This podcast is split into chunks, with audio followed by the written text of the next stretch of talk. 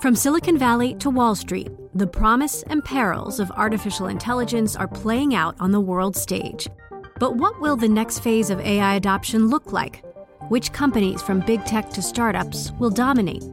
And where do the risks and unintended consequences lie? I'm Emily Chang.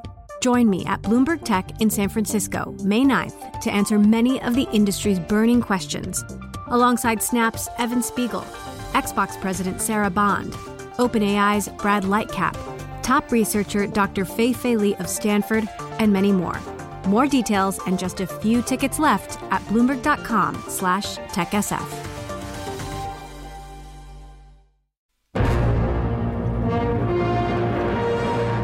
take full responsibility for everything this government has been doing in tackling coronavirus, and I'm very proud of our record. Tens of thousands of our citizens have died avoidably. These were unnecessary deaths because of systematic government misconduct. With good British common sense, we will continue to defeat this virus and take this country forward. There are a lot of green shoots of opportunity on the horizon. You know, we've been held down on forest law for far too long, and we will reach that canopy again.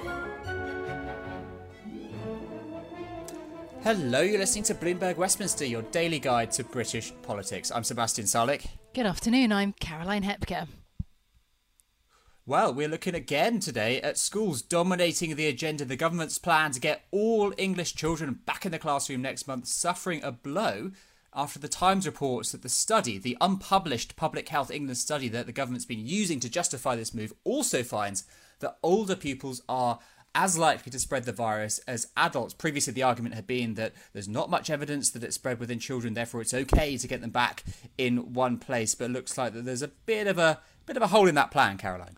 Yeah, although that is kind of kids basically over the age of 10. So you're largely talking about secondary schools here. Uh, but look, I just want to weigh in on the importance of this subject, Seb, not just because I'm a household of two working parents and three children under the age of eight, but also because I know how many listeners are involved. And I can't quite believe we're in August and it has taken us to get to this point for the government to realise perhaps the importance of it because there are 17.7 million working households with children under 16 in the UK. That's out of only 21 million households. This is not a minority sport here.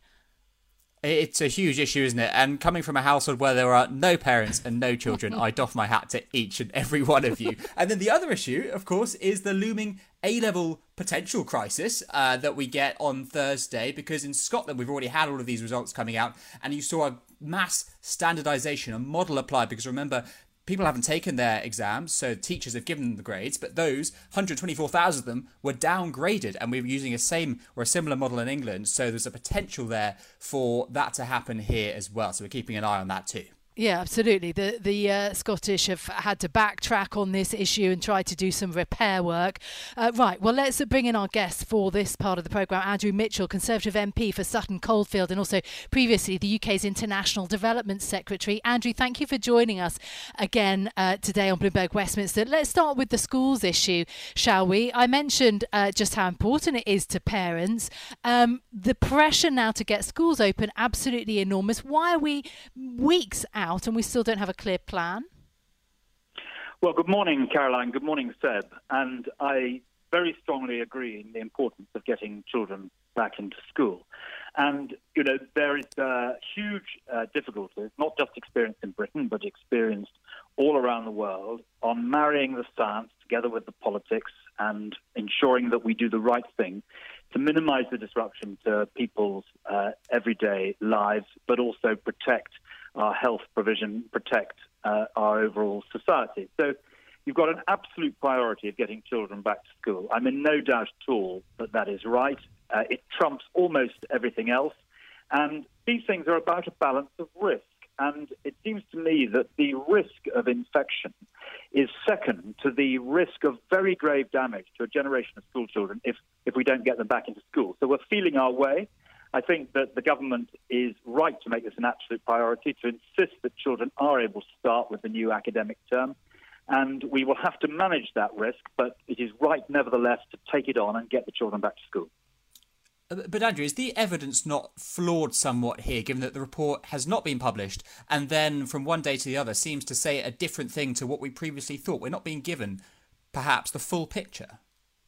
Well, the stance changes, the judgment changes, and and I, having talked to many of the head teachers in, in my constituency of Sutton Coldfield, I think that these decisions are best made there in the schools. They won't all be right. Some mistakes will be made.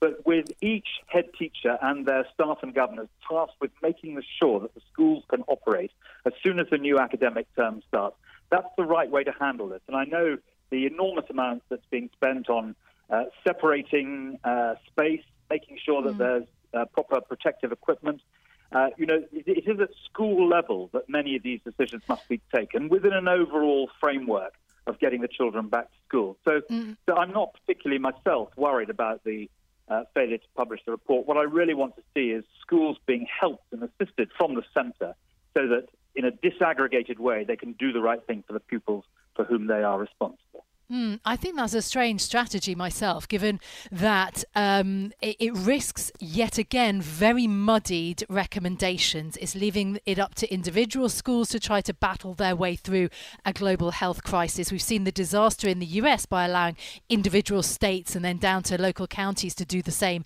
thing. Um, the guidance surely needs to be clear from the top, and then you know a lot of primary schools, for example, that were allowed to reopen did not at the end of last academic year, precisely for that uh, reason. It was sort of left in the hands of local decision makers. Well, it was, but things have moved on since then. I don't think the analogy is quite, as you say, with, with the, the very evident difficulties there were between different states in the US. I think, I think that armed with greater knowledge and greater understanding from what happened when we were trying to get children back to school towards the end of the summer term, armed with clear guidance from the centre about the importance of social distancing, the importance of wearing a mask where appropriate, the importance of, of, of, washing your hands and so forth. Armed with that cohort of central direction, you can then disaggregate authority to the schools to use their good sense. Mm. Within, within a framework set nationally but administered and directed locally. I think that's, that's the right way to proceed. And as I say, it's not a perfect science, and there will, be, there will undoubtedly be difficulties, but it comes against the absolute, in my view, uh, rightly, determination of the government to ensure that this generation of school children get back into school in September, because mm. otherwise it's going to cause very grave damage to their opportunities in life. Okay, so that's the school's story. I've got to ask you about aid as well, as a former international development secretary. £20 million is what we're looking at uh, for the situation in Lebanon. Is that going far enough? Well, I think that Lebanon uh, is a, a, terrible tragedy. Britain has actually been an enormous supporter of Lebanon through the crisis in Syria. It's not often known the uh, extent of Syrians now living in Lebanon. One in three Lebanese is Syrian, and uh, the Lebanese people have shown quite extraordinary generosity, and we've backed that generosity with British taxpayers' money in supporting the Lebanon.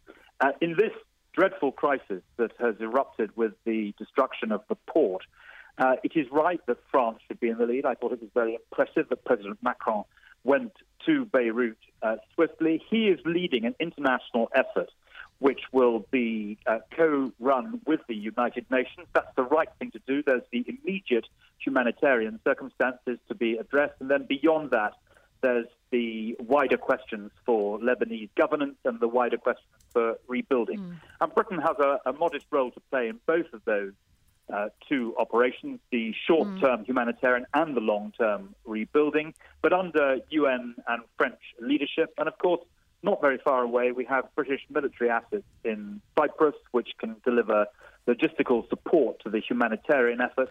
Yeah. I think Britain is sending a naval vessel to assist with that. So I think okay. that Britain is, so, is making a commensurate um, contribution for the moment.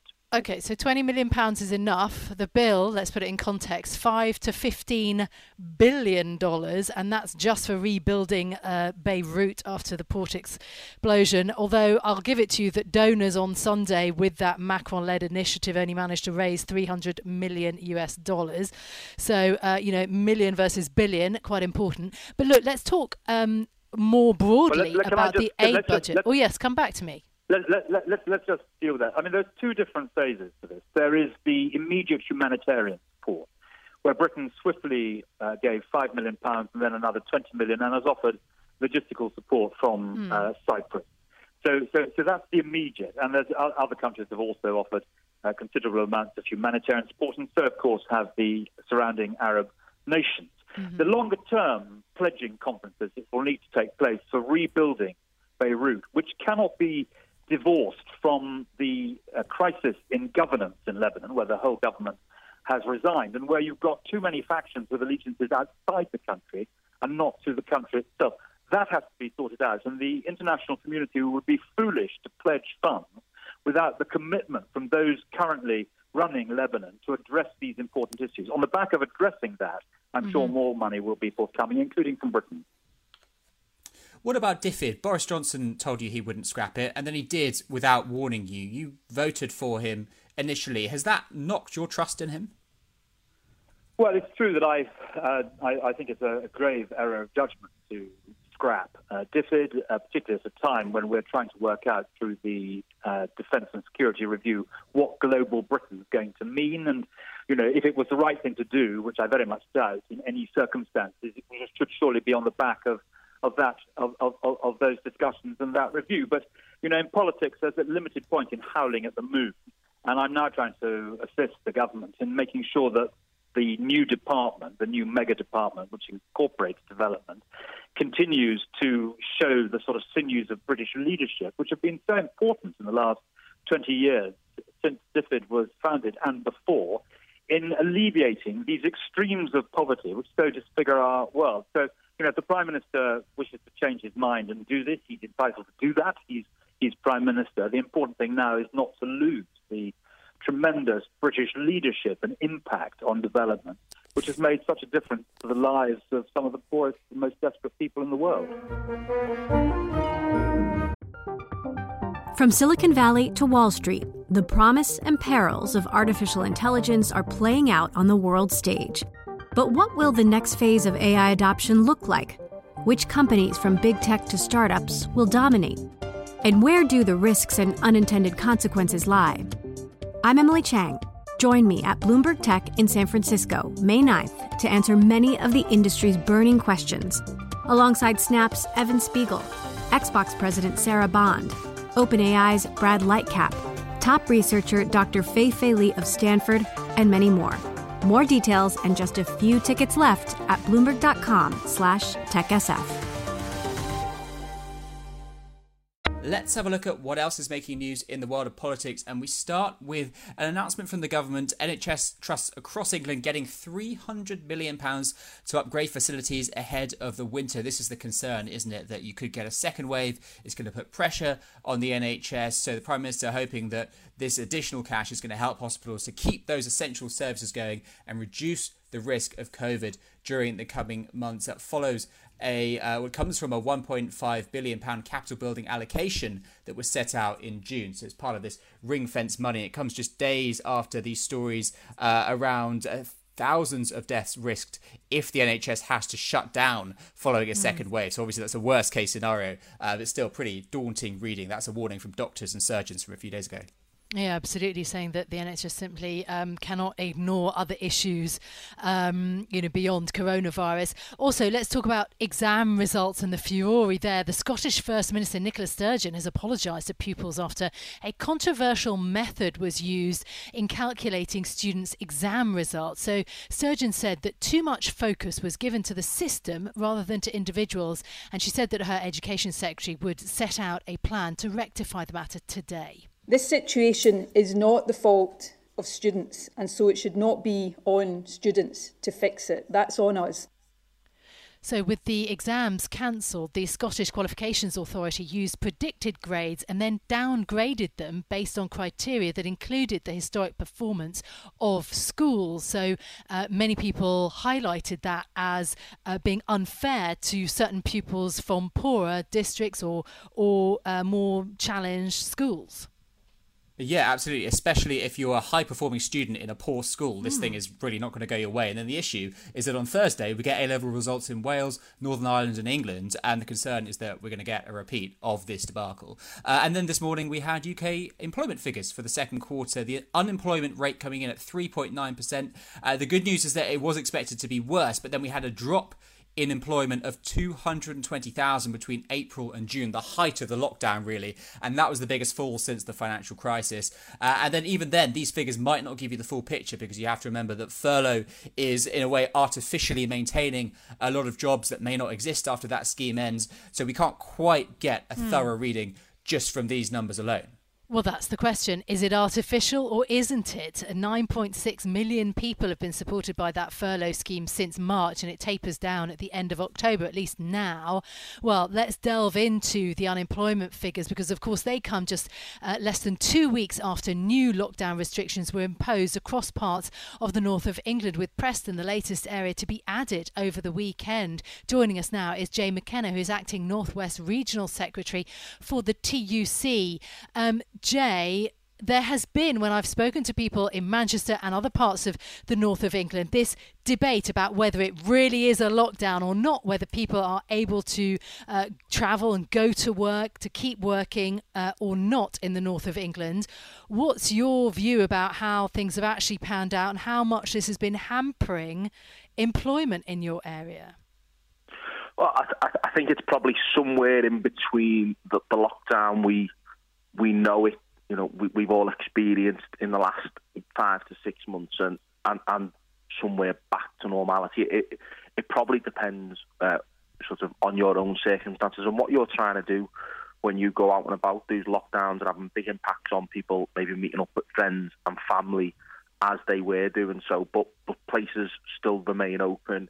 Uh, mm. You know, mm. people still expect maybe to go back to work, and I think this is the the challenge for lots of people when we talk about employment, when we talk about lockdown, when we talk about the pandemic, generally is is what is happening and, and having some certainty about what will happen for them. And the numbers today on unemployment, you know, nearly three quarters of a million people, uh, less, less fewer people in work, sorry, than before the pandemic. It, it is a, an issue, I think, for, for people to begin to say, you know, what will this mean for me? What's it going to mean in my day to day life? And will I have a job to go back to?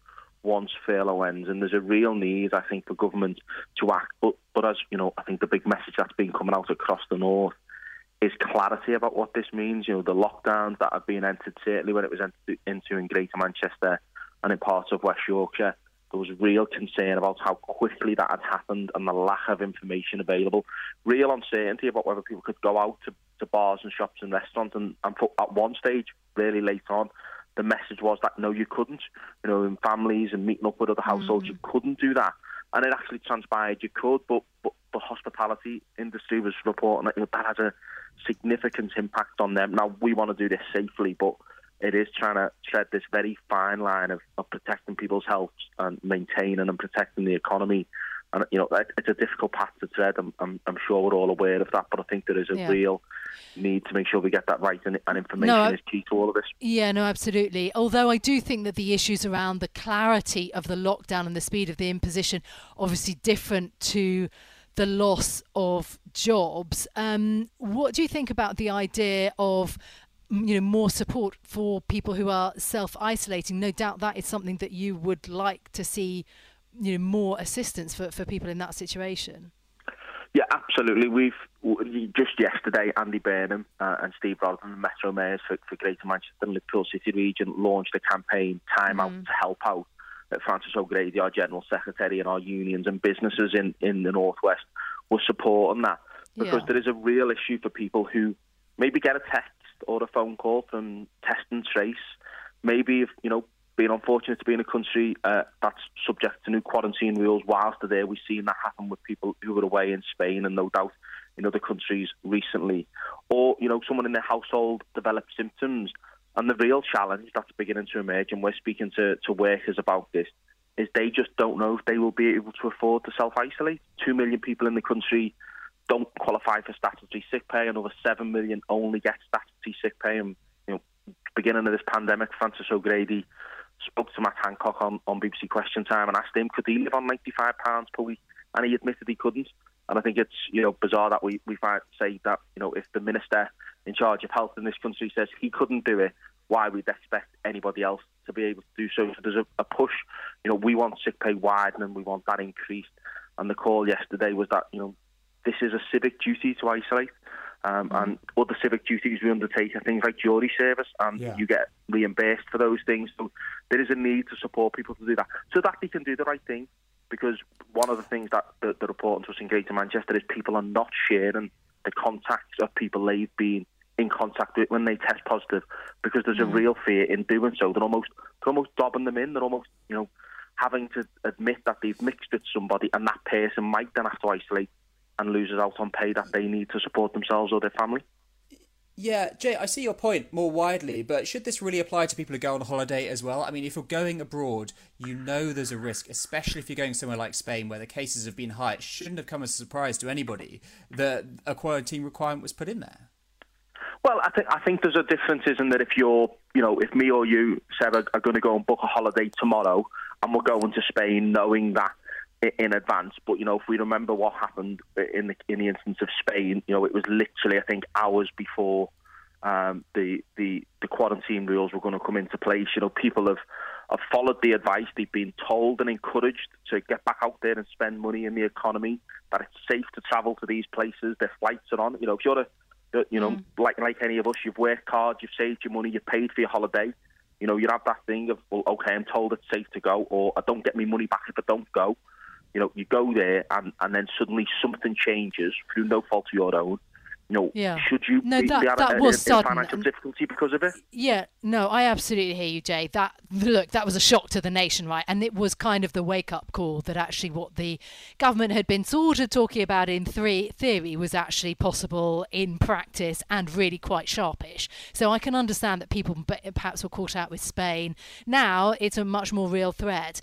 Look, the issue, though, on, the back of this is that, you know, the, the cry of uh, more money needed is coming up from every sector of the economy, isn't it? Every part of um, you know the UK is in need of more government assistance. The issue is how all of that is going to be paid for a rise in taxes, in national insurance contributions, and so on, on the or employment contributions on the back of this.